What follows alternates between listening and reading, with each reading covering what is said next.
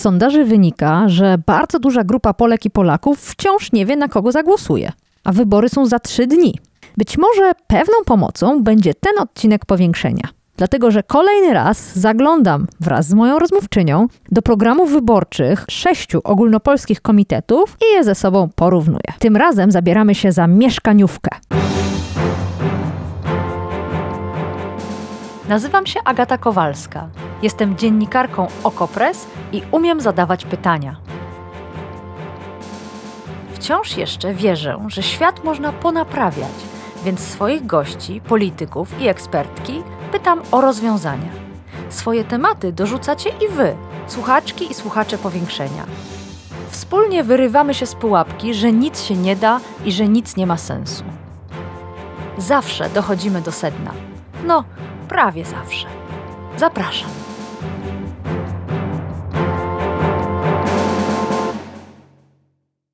Tak, tak, dzisiaj w powiększeniu mieszkania, czyli temat, na który każdy ma opinię, wiadomo, i który nas wszystkich dotyka w mniejszym lub większym stopniu. Jedni martwią się, w co zainwestować swoje pieniądze, a inni martwią się, czy w ogóle będą mieli dach nad głową. Jedni biorą udział w błyskawicznych licytacjach, traktując cenę z ogłoszenia jako wywoławczą, a drudzy przygotowują się do castingów, by przekonać właściciela mieszkania, by to właśnie im to mieszkanie wynajął.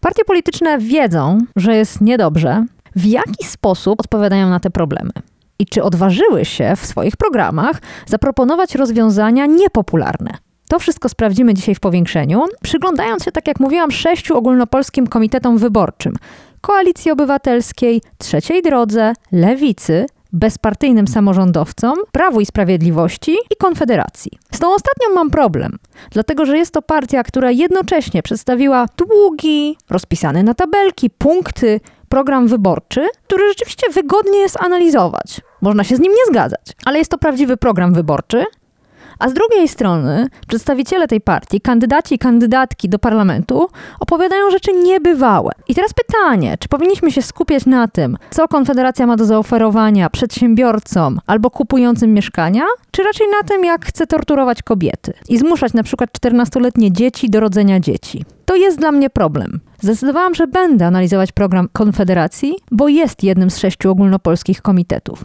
bo zebrała dostatecznie dużo podpisów i zarejestrowała się w dostatecznej liczbie okręgów, żeby móc wystartować w całym kraju. Ale to nie oznacza, że nie mogę przypomnieć, z jakiego rodzaju partią mamy do czynienia. Zapraszam Was na to powiększenie. Sprawdźmy, kto jak chce zadbać o nasz dach nad głową. A gościem powiększenia jest profesor Agata Twardoch, architektka, urbanistka, pracująca w Katedrze Urbanistyki i Planowania Przestrzennego na Wydziale Architektury Politechniki Śląskiej, członkini Towarzystwa Urbanistów Polskich. Dzień dobry, pani profesor. Dzień dobry. No to zaczynamy. Obiecywałam słuchaczom i słuchaczkom, że przyjrzymy się politykom mieszkaniowym przedstawionym przez różne komitety, ogólnopolskie komitety wyborcze. I tutaj dosyć zabawne wyzwanie przed nami. Najpierw odszukania polityk mieszkaniowych w tych programach, bo wydaje się, że nie zawsze partie zdecydowały się na tego typu ruch. Niektóre nawet chyba nie udają, inne trochę udają, że próbują naprawiać mieszkaniówkę. Zobaczymy, jak im poszło. I zaczniemy od trzech komitetów, które niewiele prezentują, ale być może w tych krótkich propozycjach znajdziemy coś bardzo cennego. Więc jeśli pani pozwoli, zaczynamy. Zacznijmy. Trzecia droga. Jak wiecie, to wielokrotnie już mówiłam, nie przygotowała programu sensu stricto, takiego długiego. Jest tylko lista obietnic. Jedna z tych list nazywa się 12 gwarancji trzeciej drogi i tam czytamy krótki fragment dotyczący mieszkaniówki, pełen ogólników. I tutaj odpowiedni fragment. Posłuchajcie. Wielu osób nie stać na zaciągnięcie kredytu na całe życie. Zmienimy to. Uwolnijmy obrót ziemią w granicach miast. Odblokujemy plany zagospodarowania przestrzennego w maksymalnym stopniu uwzględniające potrzeby budownictwa mieszkaniowego. Rynkowo zwiększymy podaż mieszkań, obniżając tym samym ich cenę, aby zwiększyć dostęp do mieszkania w rozsądnej cenie. No i pytanie, czy cokolwiek z tego możemy przekuć w konkret. To znaczy, czy coś z tego panią ucieszyło, zaniepokoiło? Tak, ja odrobiłam zadanie, więc przeczytałam wszystko dokładnie. Tutaj, y, jak pani zaczęła czytać o tym, że niewielu osób stać na kredyt hipoteczny na całe życie, postaramy się to zmienić, to dla mnie brzmi to jak groźba. Muszę powiedzieć, że teraz już po prostu wszyscy będą musieli mieć kredyt na całe życie. To nie sądzę, żeby to było najlepsze. Odblokowanie planów zagospodarowania przestrzennego i zwiększenie. Uwolnienie obrotu ziemią, tak jest napisane. Są to jakieś takie określenia bardzo dookoła i nie do końca cokolwiek znaczą, no bo jak te plany będziemy odblokowywać? Nie, nie, nie bardzo umiem A, tu. bo kolejność jest taka, najpierw jest hasło uwolnimy obrót ziemią w granicach miast. Czy to nie jest przypadkiem zapowiedź budowania na terenach rolnych? Tak, tak, to, to jest zapowiedź. Ja rozumiem, jakie były cel, jaki był tego, co napisano. E, To odblokowanie planów, to ja też rozumiem, co ktoś miał na myśli. Chodzi mi po prostu o to, że to jest bardzo nieprecyzyjny A co język. miał na myśli? E, No właśnie, ułatwienie dostępu do gruntów e, i ułatwienie procedur budowlanych i zlikwidowanie barier. I to też nie jest to, czego nam potrzeba. To znaczy, u nas jest w stosunku do Europy i do tych krajów, które e, uważamy za jakieś wzorcowe, w których mamy ład przestrzenny i w których po prostu e, jak człowiek nad nimi przelatuje samolotem, to widzi, że w jednym miejscu jest wieś, a w drugim jest las i to generalnie sprawia też, że się e, lepiej żyje w nich, bo na wsi można kupić chleb i bułki, a w lesie można pójść na spacer, co u nas jest dosyć trudne i w jednym i w drugim wypadku. No więc w tych krajach e, dostęp do gruntów jest znacznie trudniejszy.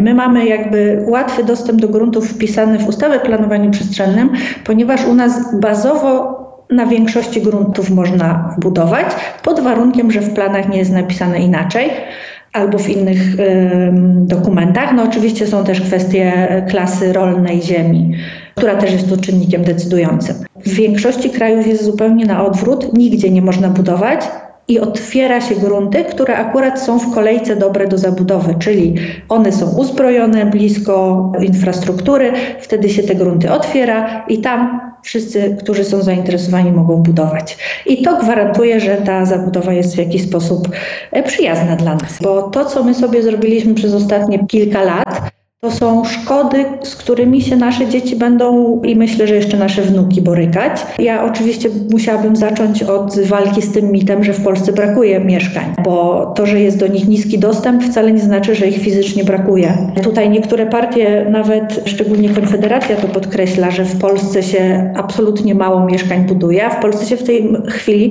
buduje największe ceny mieszkań w Europie poza Francją. We Francji buduje się jedynie więcej mieszkań i mówię o budowaniu na y, tysiąc mieszkańców, czyli proporcjonalnie.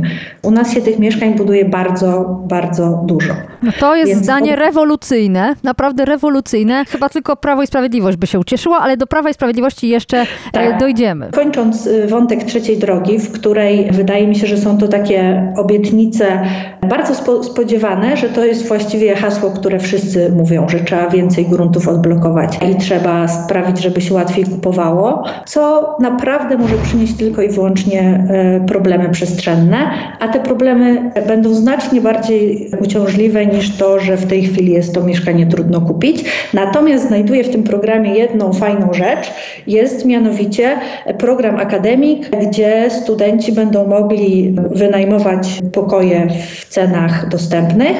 I to jest y, pomysł, który ma realną szansę obniżyć ceny mieszkań w miastach. Ale zaraz, akademickich. ale jak zaczniemy dopłacać do wynajmu dla studentów, to te ceny pójdą znowu w górę. No, jeżeli dopłacamy dla studentów tylko i wyłącznie w akademikach, czyli Ale nie, do- nie ma akademików, brakuje. Akademik jest takim samym budynkiem mieszkalnym jak każdy inny, szczególnie biorąc pod uwagę bardzo dużo prywatnych akademików, które się pobudowały, czyli tego, co my nazywamy mikroapartamentami. Och, I tak. to się w ogóle nie powinno nadawać do mieszkania. To jest tylko dla studentów. To właściwie powinno być tylko dla studentów, tak. Może nie tak jak we Wrocławiu na rynku, e, 4 metry kwadratowe na, na osobę. Pyta Pani, kto będzie za to płacił. No, każdy program zakłada pulę pieniędzy dodawanych do systemu mieszkaniowego. I teraz pytanie, jak my będziemy je dawać do tego Jasna systemu? sprawa. Ja jestem ostatnia, żeby protestować przeciwko dokładaniu pieniędzy do programów mieszkaniowych. Wręcz przeciwnie, uważam tylko, że nie należy dawać pieniędzy tam, gdzie one wywołają wyłącznie wzrost cen i gorszą dostępność. Tak, więc dlatego dodawanie mm, dopłat tylko do akademików jest świetnym pomysłem, ponieważ wyciąga studentów z rynku. Oni przestają być konkurencją i oni de facto sprawiają, że ceny najmu ogólnego spadają, bo zabieramy bardzo duży czynnik z tego rynku. No to brawo, brawo dla trzeciej drogi. Mamy pierwszą pochwałę, co mnie cieszy, bo być może będzie to ostatnia. Bezpartyjni samorządowcy, jeszcze więcej ogólników i tu stosowny fragment. Poprawa sytuacji na rynku mieszkaniowym. Dostępność i atrakcyjność mieszkań to kluczowa kwestia dla młodych ludzi. Zainwestujemy w rozwój rynku mieszkaniowego i będziemy poprawiać sytuację w tym zakresie. No, czyli zainwestują i będą poprawiać. Znalazłam jeden konkret, ciekawa jestem, czy pani więcej. Ten konkret brzmi: Przesunięcie akcentu z budowy mieszkań komunalnych na dopłaty do wynajmu dla młodych rodziców. katastrofa, prawda? Tak, to znaczy ja bym nie wyrzucała z całego systemu dopłat ogólnie e, do śmietnika, bo system dopłat do kredytów, e, nie do kredytów, wróć, ten bym akurat wyrzucała do śmietnika cały. System dopłat e, do czynszów ma szansę obniżać ceny pod warunkiem, że zastosujemy jakieś mechanizmy związane z kontrolą czynszów. Na przykład jakie? No, tych mechanizmów jest dużo. One są czasami e, obszarowe, że się ustala jakby lustro cenowe e, dla danego obszaru i nie można powyżej tego wychodzić, albo że zabrania się wysokiego podnoszenia czynszów bez przerwy, w sensie, że można podnosić tylko o ileś procent i raz w roku. I to wtedy powoduje e, zatrzymanie tego. E, potem są jeszcze kwestie związane z mm, w ogóle kontrolą tych umów i czynszu, czyli żeby był ktokolwiek, kto jest w stanie być tą trzecią osobą, która będzie dawała gwarancję bezpieczeństwa jednej i drugiej stronie. I to są na przykład wprowadzone niedawno e, społeczne agencje najmu które są tą takim trzecim pośrednikiem i sprawiają, że jedna i druga strona kontraktu mogą się czuć bezpiecznie i wtedy dopłaty w tym systemie sanowskim trafiają e, bezpośrednio do właścicieli mieszkań, ale ci właściciele mieszkań bazową cenę e, wcześniej mają znacznie niższą, bo na to się decydują, więc e, to jest jakby taki podwójny mechanizm, czyli e, wszyscy na tym Tak zyskują. Tak.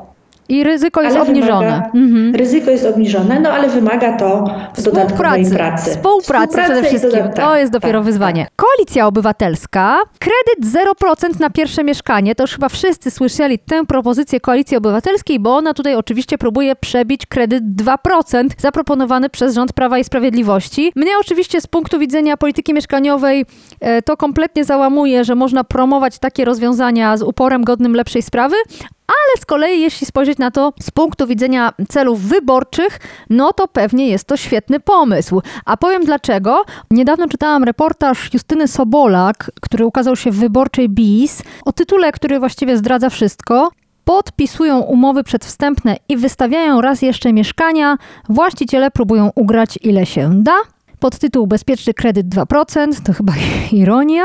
I autorka opisuje, jak właściciele mieszkań, ale też deweloperzy potrafią zmieniać ceny nawet w ciągu tygodnia, zrywać umowy przedwstępne, nawet zwracać ten podwójny zadatek, a i tak wciąż na tym zarobić. To jest właściwie opis y, wyścigu zbrojeń, można powiedzieć, czyli wyścigu ludzi po mieszkania, y, którzy chcą się załapać na kredyt 2% i biorą udział w jakichś e, krwawych bitwach, krwawych licytacjach, żeby mm, dane mieszkanie kupić, bo chętnych jest mnóstwo, a terminy gonią.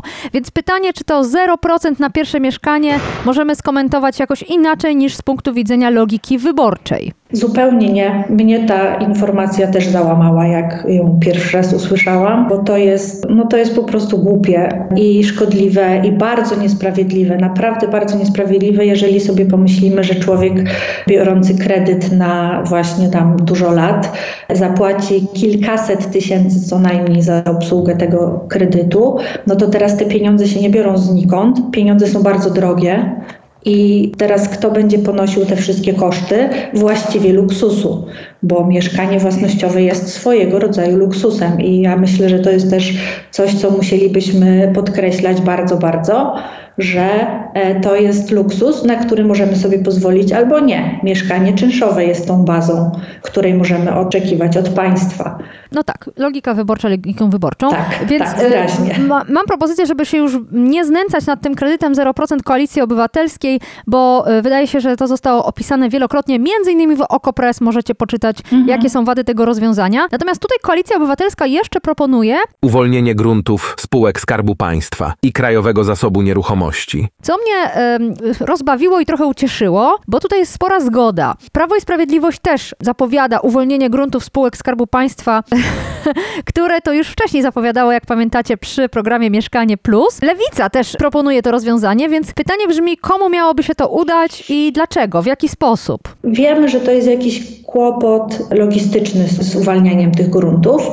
Ten pomysł na pozór się wydaje bardzo dobry, ale jego efektem znowu jest e, zabudowa tam, gdzie akurat były grunty Skarbu Państwa albo in, innych podmiotów e, publicznych, a nie tam, gdzie te mieszkania powinny powstawać. I tutaj świetnym przykładem jest osiedle Nikiszowiec w Katowicach, nowe, nowy Nikiszowiec, które e, powstało na podstawie naprawdę bardzo dobrego projektu. Powstała zabudowa bardzo dobrej e, jakości i to jest budowane osiedle z programu Mieszkanie Plus, natomiast ono powstało w środku lasu. Dokładnie wycięli ogromny obszar lasu. Nie da się tam znikąd ani dojść, nie bardzo dojechać komunikacją. Na razie tam nic nie ma, no i jest to taki po prostu absurd, trochę jak z Barei, a osiedle postawimy tu. A teraz pewnie Katowice będą musiały jako miasto dofinansować tam doprowadzenie choćby komunikacji publicznej i skądś wziąć na to pieniądze. No to oczywiście.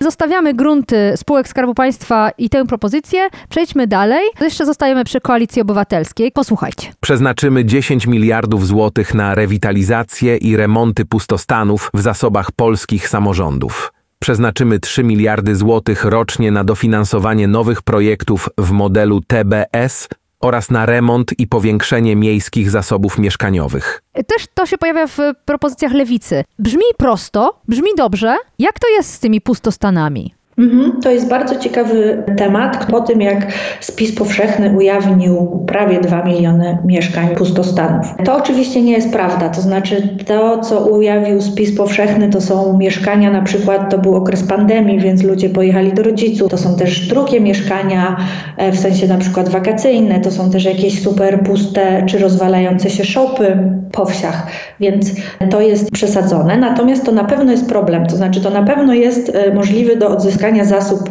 e, mieszkaniowy. Rewitalizacja to jest w ogóle najlepszy pomysł, szczególnie jeżeli bierzemy pod uwagę mniejsze miasta, nie tylko Warszawę i, i Kraków i Wrocław, to w mniejszych miastach tych e, mieszkań i nieruchomości do zagospodarowania w centrach jest bardzo dużo, a nikt się nimi nie zajmuje, no bo one czasami wymagają właśnie jakiegoś doinwestowania, a każdemu deweloperowi łatwiej jest wybudować na suchym korzeniu, bo ta e, budowa jest wtedy bezproblemowa, przebiega szybko. E, Natomiast sytuacja jest bardziej skomplikowana, bo dużo tych e, mieszkań jest prywatnych. Nie dofinansujemy prywatnych mieszkań, remontów prywatnych mieszkań. E, Bardzo dużo mieszkań jest w takim systemie gdzieś zaginionym. Y, Więc dopóki my po pierwsze nie popracujemy nad czymś jak y, podatek katastralny, czy nad rozwiązaniami, na których będziemy łączyć sposób użytkowania z wartością w ramach zachęt właśnie, albo nie wprowadzimy podatków wyższych od niezamieszkałych nieruchomości, to tu nic nie zmienimy, a dopóki nie zaczniemy pracować nad prawdziwym lustrem cenowym i nie robić prawdziwych badań, to właściwie nie będziemy wiedzieli, e, co mamy. Ale zaraz, zaraz, co ma pani na myśli? Tak, ile mieszkań pustych pozostaje w centrum miasta, ile jest w jakim stanie, to nie mamy za dużo danych. To są wszystko dane bardzo ogólne i mało precyzyjne. Bardzo często nawet y, ZDM-y nie wiedzą dokładnie, co jest w ich zasobie, bo są to jakieś rzeczy odziedziczone przez lata i to też jest bardzo duży potencjał mieszkań. Konfederacja, partia, która przedstawiła bardzo długi generalnie program, ale zwłaszcza ten rozdział mieszkaniowy jest długi i przedstawia, powiem szczerze, całkiem sensownie brzmiącą diagnozę. Między innymi Poprzednie rządy nie radziły sobie z kryzysem na rynku mieszkaniowym, skupiając się na błędnym założeniu stymulowania popytu zamiast podaży. Programy te nie rozwiązały systemowo problemów na rynku mieszkaniowym, a niektóre nawet je pogłębiały. Ale potem to, co proponuje Konfederacja jako rozwiązania, sprowadza nas na ziemię, bo między innymi chcą deregulować e, wszystko. Od wprowadzenia z powrotem kopciuchów, zaniżania jakości ociepleń domów, przez oczywiście wykorzystywanie dowolnych gruntów do budowy, łącznie z gruntami chronionymi ze względów ekologicznych. Szaleństwo, można powiedzieć. Diagnoza trafna, chyba że pani się nie zgodzi, ale rozwiązania przerażające. Tak, to ja się nie zgodzę z tą diagnozą O. również, tak. E, Ona, ja już ją czytałam wcześniej, bo, bo byłam jakoś szczególnie zainteresowana, szczególnie, że oni rzeczywiście e, w, mają s, opisany ten swój pomysł na program dosyć szeroko. No i ja tu się właściwie muszę nie zgodzić z większością rzeczy. Po pierwsze, e, polityka w Polsce jest oczywiście popytowa, ale podażowej jest też dużo. Przecież to jest i Lex Developer i właśnie te uwalnianie gruntów publicznych. To wszystko są programy, o których się mówi. Są dofinansowania dla gmin. Także tej polityki podażowej e, trochę też jest. E, jeżeli ja bym miała mówić, jakiej polityki brakuje, no to u nas brakuje bardzo polityki w rodzaju etatystycznym, czyli u nas wszystkie rozwiązania są z korporatystycznego, gdzie państwo staje się jednym z graczy na rynku, to znaczy albo buduje mieszkania, albo działa w inny sposób, włączając się w te procesy, albo właśnie daje grunty. A brakuje nam rozwiązań etatystycznych takich, gdzie państwo jest biernym graczem i regulatorem i ustawia warunki do rynkowej gry pozostałych podmiotów. I to są jakieś rozwiązania, które by mogły przynieść rzeczywiście rzeczywistą Ale zmianę. żebym ja dobrze zrozumiała, czyli pani jest Tak. przeciwna na przykład tym programom wspierania budownictwa społecznego, TBS-om i tak Broń dalej? Boże nie, broń Boże nie. To jakby wszystko jest, ja w ogóle jestem zwolenniczką, żeby było jak najwięcej różnych rozwiązań. Ale tak duża pomoc y, deweloperom, z jak, jaką tutaj się proponuje, jest, nie, nie gwarantuje żadnych obniżek, szczególnie, że w pewnym momencie jest coś tam napisane o tym, że jak uwolnimy grunty, to deweloperzy obniżą ceny i y, spadnie tam koszty. Tak, bo co po- się podaż absolutnie wzrośnie. nie wydarzy. Mhm. Jakby absolutnie się nie wydarzy. Mieszkanie nie jest zwykłym towarem. Mieszkanie jest bardzo specyficznym dobrem, bo z jednej strony odpowiada na podstawowe potrzeby, czyli potrzeby bezpieczeństwa. Bez niego się praktycznie nie da żyć, czyli jest tym dobrem podstawowym, a z drugiej strony jest dobrem super luksusowym.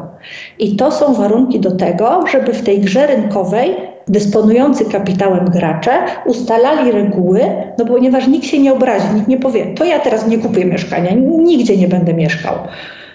Nie ma takiej opcji, więc wszyscy walczą o to mieszkanie i to pozwala ustalać ceny na coraz wyższych wysokościach. Nie zdarzyło się jeszcze, żeby gdzieś ceny mieszkań spadły. One mogą spaść proporcjonalnie, ale to będzie zawsze tylko chwilowy spadek. Nie da się praktycznie zrobić, żeby to był jakiś stały spadek, bo zawsze te podmioty będą chciały zarobić jak najwięcej i to jest ich prawo, jakby ja tego nie krytykuję. Każdy deweloper będzie chciał zarobić jak najwięcej, ale nie można się spodziewać, że jeżeli on będzie mógł nagle wybudować więcej mieszkań, to on nagle powie, no to ja już nie chcę zarabiać 27%, tylko teraz będę zarabiał tylko 13%, bo jestem taki fajny. No Konfederacja broni się tym, że twierdzi, że wzrośnie na tyle podaż mieszkań, że te ceny spadną ze względu na warunki rynkowe, albo przynajmniej przestaną wzrastać. E, No ale właśnie nie spadną, bo mieszkania nie są kupowane tylko po to, żeby w nich mieszkać. Mieszkania są świetną lokatą i w Polsce jest szczególnie problem taki, że wzrost cen w bardzo dużym e, stopniu wywołany jest przez to, że mieszkanie jest najlepszą lokatą i że kupują je po prostu normalni obywatele One tam pracują na emeryturę czy na coś, ale one bardzo mocno ograniczają dostępność tych mieszkań dla osób, które chcą w nich mieszkać, bo nawet jeżeli on je wynajmuje, to wynajmuje je w taki sposób, żeby na tym zarabiać. Znowu nie można się dziwić, jeżeli to jest legalne, to on tak będzie robił, bo to się opłaca, ale to jest czynnik, który bardzo mocno wznosi ceny. I jeżeli tych mieszkań będzie więcej, to wcale nie ma pewności, a nawet jest pewność, że tak się nie wydarzy. Te mieszkania nie trafią do tych osób, które ich potrzebują najbardziej. Żadna partia nie mówi oczywiście o podatku katastralnym, chyba że coś przegapiłam, ale wydaje mi się, że to nie jest. To jest bardzo, e, bardzo e, trudne wyborczo. E, Tak, to nie, nie na czas wyborów rozmowa o tym, żeby ograniczyć traktowanie mieszkań jako inwestycji. No dobrze, a co z tymi rozwiązaniami? Jak pani się czuła czytając o deregulacji związanej między innymi z jakością budowanych mieszkań? Znaczy, jak ktoś chce wiedzieć, jak będzie wyglądało po deregulacji, to myślę, że jakby się wybrał na jakieś przedmieścia na wschodzie Polski albo na wieś na wschodzie Polski w okresie grzewczym, to myślę, że mógłby sprawdzić, jak to może wyglądać. Bardzo mi się spodobał pomysł Konfederacji, żeby pozwolić deweloperom, by budowali mieszkania, w których nie ma ocieplenia między Mhm. ścianą mieszkania a, a klatką schodową. E, Nie, Bo no, to, fantastyczny plan. bo to będzie oszczędność i spadek kosztu budowy.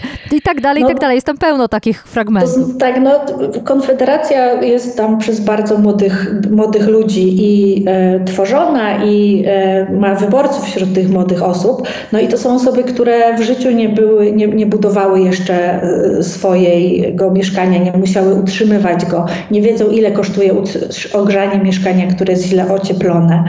Nie wiedzą jak się trudno zawozi dzieci do szkół i przedszkoli, jak nie ma drogi czyli jak jest to wybudowane nie tam, gdzie trzeba. E, No także ja, ja, ja mam wrażenie, że to wszystko gra właśnie na takich e, emocjach, e, bo brak regulacji to są gigantyczne koszty. No, my mamy w Polsce za mało regulacji, to jest nasz problem, bo budujemy wszystko wszędzie i naraz i wychodzi jak wychodzi. Oni piszą też właśnie o tym, że jest spadek liczby budowanych mieszkań, to ja wrócę do tego e, 237 tysięcy mieszkań wybudowanych e, w zeszłym roku, czy oddanych do użytku w zeszłym roku. To jest najlepszy wynik od 1979 roku. Więc tu akurat z spadkiem nie mamy. Do No czynienia. proszę, to nas idealnie prowadzi do programu Prawa i Sprawiedliwości, który oczywiście przede wszystkim się chwali swoimi sukcesami.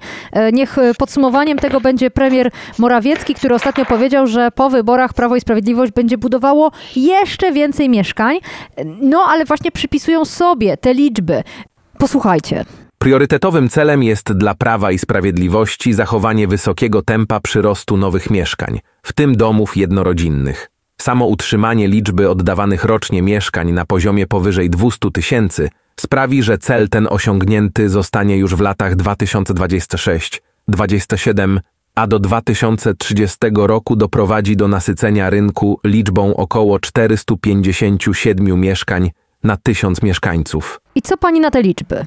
Liczby to jest w ogóle ciekawy wątek, o którym tu jeszcze niedużo mówiliśmy, bo przewija się gdzieś tam e, w różnych programach, że mamy najmniej, że mamy mało mieszkań na tysiąc mieszkańców e, i że mamy mało metrów kwadratowych na osobę. Konfederacja o tym pisze gdzieś, że e, u nas to są 24 średnio metry kwadratowe na osobę, a że średnia europejska to jest 50 metrów kwadratowych na osobę. No i teraz zastanówmy się, czy my naprawdę potrzebujemy 200-metrowego mieszkania dla każdej czteroosobowej rodziny.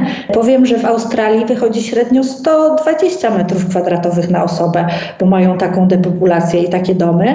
No i chcemy mieć 400-metrowe domy na czteroosobową rodzinę? Ja nie sądzę. To nie są dobre e, wartości porównywalne.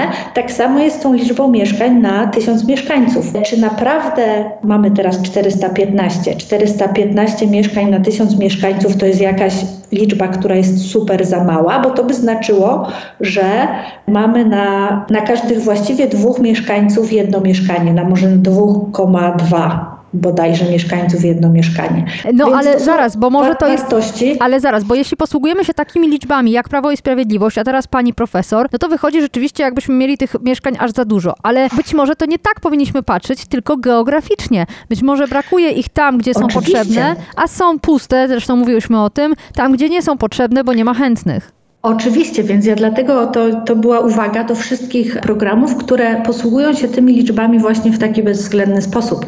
Oczywiście, że jest tak, że u nas te problemy są geograficzne, a proszę zwrócić uwagę, że żadna partia nie wskazuje na dywersyfikację programów ze względu na lokalizację, bo potrzebujemy absolu- absolutnie innych programów dla Bytomia i absolutnie innych programów dla Warszawy.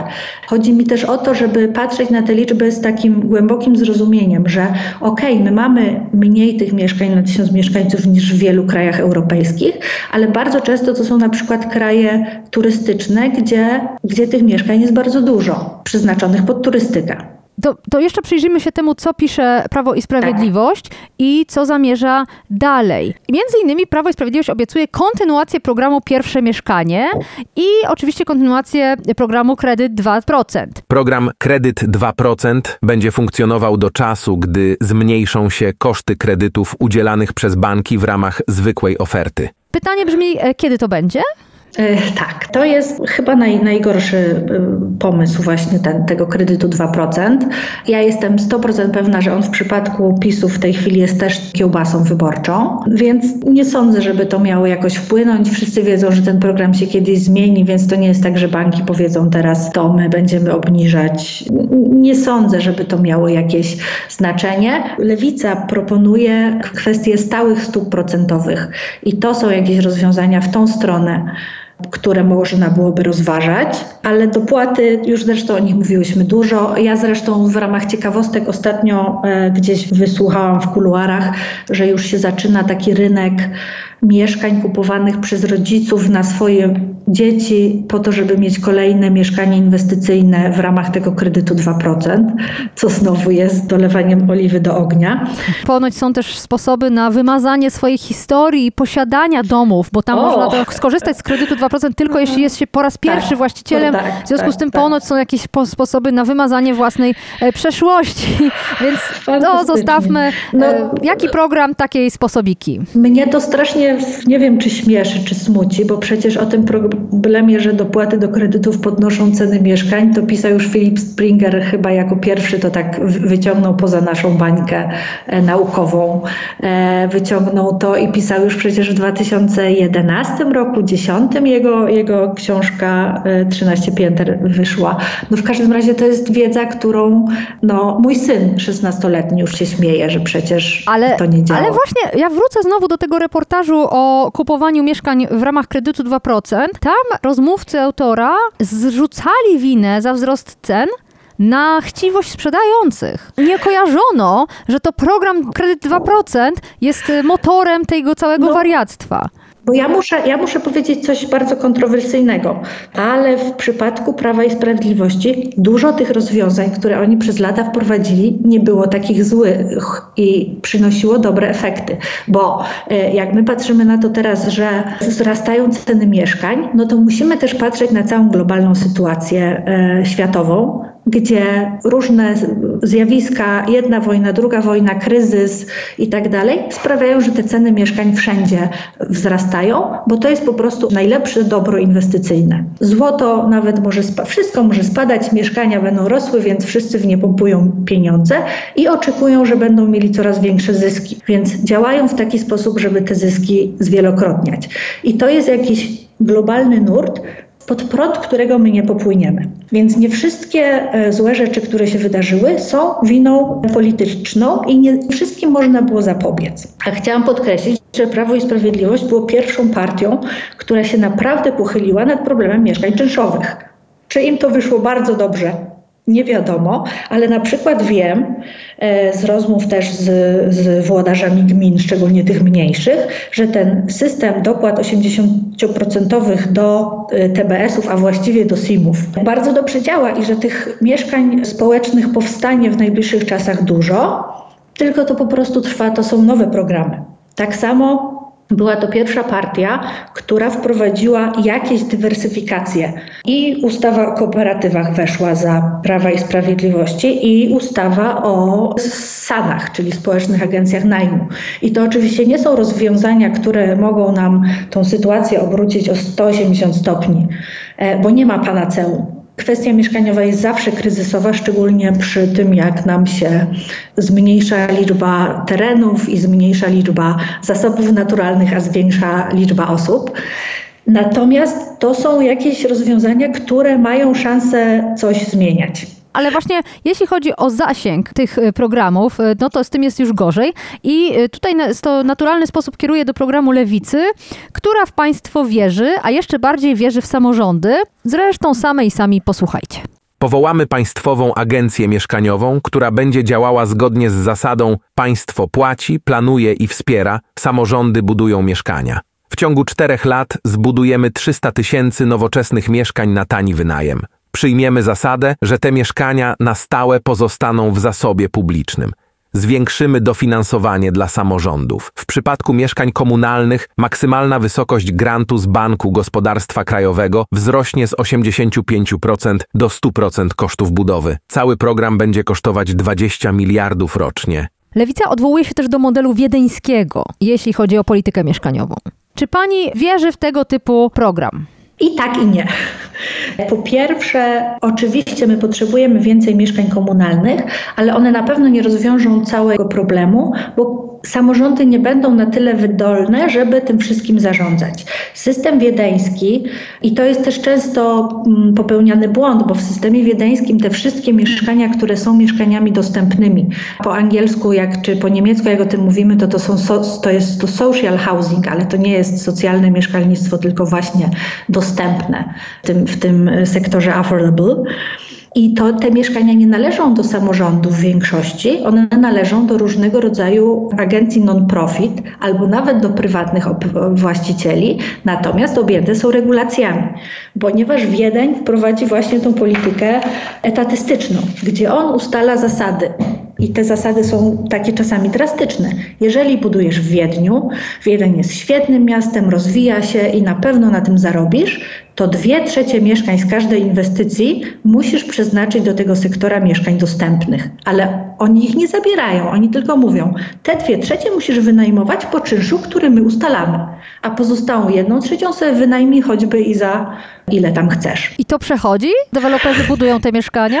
No, Wiedeń jest najlepszym miastem do życia w Europie, a w y, światowych rankingach wychodzi e, tam gdzieś na trzecim miejscu po jakimś miastach. To prawda, tak. Oczywiście, że im się to opłaca, bo ten zysk też jest stabilny. Oni mają gwarancję, że ludzie tam będą mieszkać, mają gwarancję, że będą płacić te czynsze, bo będzie ich na nich stać, czyli nie ma tych sytuacji, że ktoś nie płaci, zalega, trzeba go eksmitować. To są przecież koszty, wydatki, to są problemy. A te ceny regulowane przez państwo to też nie są ceny pod tytułem w ogóle nic nie zarabiamy. One po prostu ograniczają nam zysk niżej. W Wiedniu i w państwach, które ten system atycystyczny stosują, jest też bardzo dużo różnych organizacji non-profit i non-for-profit. To jest pytanie, kogo my wspieramy? Czy wspieramy zupełnie prywatnych przedsiębiorców, którzy potem mają może swoich akcjonariuszy, którzy potrzebują dywidendy, potrzebują mieć cały czas ten stały wzrost. W związku z tym podnoszone są ceny, czy e, potrzebujemy kogoś, kto po prostu będzie zarządzał tym, będzie na tym zarabiał, będzie miał na pensję i na pensję swoich pracowników, ale jego celem nie będzie ten dodatkowy zysk. U nas na mm, portalu Okopres ukazała się też analiza doktora Czerniaka na temat tego modelu wiedeńskiego i możliwości przeniesienia go na grunt polski. Tutaj e, doktor Czerniak był mocno sceptyczny i to odsyłam was, przeczytajcie, to jest szalenie interesujące. I z jakiegoś powodu lewica też e, najwyraźniej nie jeden do jednego ten model przenosi, bo jednak wierzy przede wszystkim w, w samorząd jako dewelopera. Mhm. Czy słusznie, bo to jednak wydaje się, że no, samorządy nie są na tyle potężnymi instytucjami, żeby budować na bardziej masową skalę niż te powiedzmy 160, 200, 300 mieszkań rocznie. Na pewno nie są i już, a już na pewno nie te samorządy nasze, ale tutaj można wprowadzić tą małą modyfikację, że to są właśnie te spółki non-profit. Jeżeli chodzi o analizy Adama, czyli doktora e, Czerniaka, to e, my bardzo często współpracujemy i ostatnio pracowaliśmy nad raportem czy analizą możliwości włączenia sektora e, prywatnego w podaż dostępnych cenowo mieszkań, czyli co zrobić, żeby prywatni inwestorzy przyczyniali się do wzrostu dostępności mieszkań, a nie tylko do wzrostu liczby. I to jest ta zmiana konkretna, która nam jest potrzebna. No i mm -hmm, ten mm -hmm. model wiedeński na pewno jest w jakiś sposób, znaczy on jest do przełożenia w skali 1 do 1, na pewno nie, to, to są zupełnie inne kwoty. Natomiast zgadzamy się oboje, że są elementy, które można tam przenosić. Spróbujmy jeszcze sobie przypomnieć, jak wyglądała historia Wiednia i ta historia sukcesu właściwie, to ona się zaczęła czerwonym Wiedniem w latach dwudziestych, w momencie, kiedy w Wiedniu był gigantyczny kryzys, gdzie ludzie mieszkali w parkach, e, była wielkie bezrobocie, bardzo dużo osób bezdomnych i wtedy ustalono takie zasady na przykład, że ziemia nie może podlegać spekulacji, że e, mieszkanie ma być przede wszystkim do zamieszkania, a nie tylko do właśnie e, spekulacji, że Część tych mieszkań będzie miała regulowane czynsze i to jest program, który jest kontynuowany bez zmian od tego czasu, więc to nie, oni nie wprowadzili tego programu, jak byli super bogaci. Oni najpierw go wprowadzili, a potem zostali bogaci. Więc myślę, że to by nam mogło dać do myślenia. Generalnie rozmowa o politykach mieszkaniowych daje do myślenia. Mam, e, mam takie wrażenie, można się zastanawiać nad tym, e, jak e, nasze państwo działa, ale też jak my oceniamy rzeczywistość i co bierzemy pod uwagę. Zobaczymy, co będzie po wyborach i czy którykolwiek z komitetów będzie w stanie przepychać w Sejmie swoje rozwiązania. Pani profesor, bardzo dziękuję za to spotkanie, za pani analizę. Profesor Agata Twardoch, architektka, urbanistka z mm, Wydziału Architektury na Politechnice Śląskiej, również członkini Towarzystwa Urbanistów Polskich. Dziękuję za całą rozmowę. Dziękuję serdecznie. Tak, tak. To jest ostatni odcinek powiększenia przed wyborami, przed dniem głosowania konkretnie. 15 października w niedzielę. Mam nadzieję, że wszyscy tłumnie wybieramy się zagłosować. W związku z tym kolejne powiększenie ukaże się w poniedziałek. Tak jest, w powyborczy poniedziałek będziemy sprawdzać, kto wygrał. A w niedzielę warto zajrzeć na Okopres, dlatego że przygotowujemy dla Was specjalny wieczór wyborczy, składający się aż z dwóch elementów. Będzie oczywiście relacja na żywo na portalu Okopres, pisana przez dużą część naszej redakcji. Będziemy rozmawiać z politykami, z ekspertami, sprawdzać exit pole, przeliczać je na mandaty i generalnie analizować sytuację na miarę naszych możliwości, bo exit pole to jeszcze przecież nie wyniki, a równolegle trwać będzie program polityczny, też wydanie specjalne prowadzone przez Agatę Szczęśniak i Dominikę Sitnicką, dziennikarki Okopres. Link znajdziecie też na Okopres albo na YouTubie, na kanale programu politycznego oczywiście. Sama będę oglądać, żeby w tych gorących momentach zrozumieć, co się dzieje. A tak jak mówiłam, w poniedziałek słyszymy się, mam nadzieję, już z choćby częściowymi wynikami Państwowej Komisji Wyborczej w ręku. No, do miłego głosowania i do usłyszenia.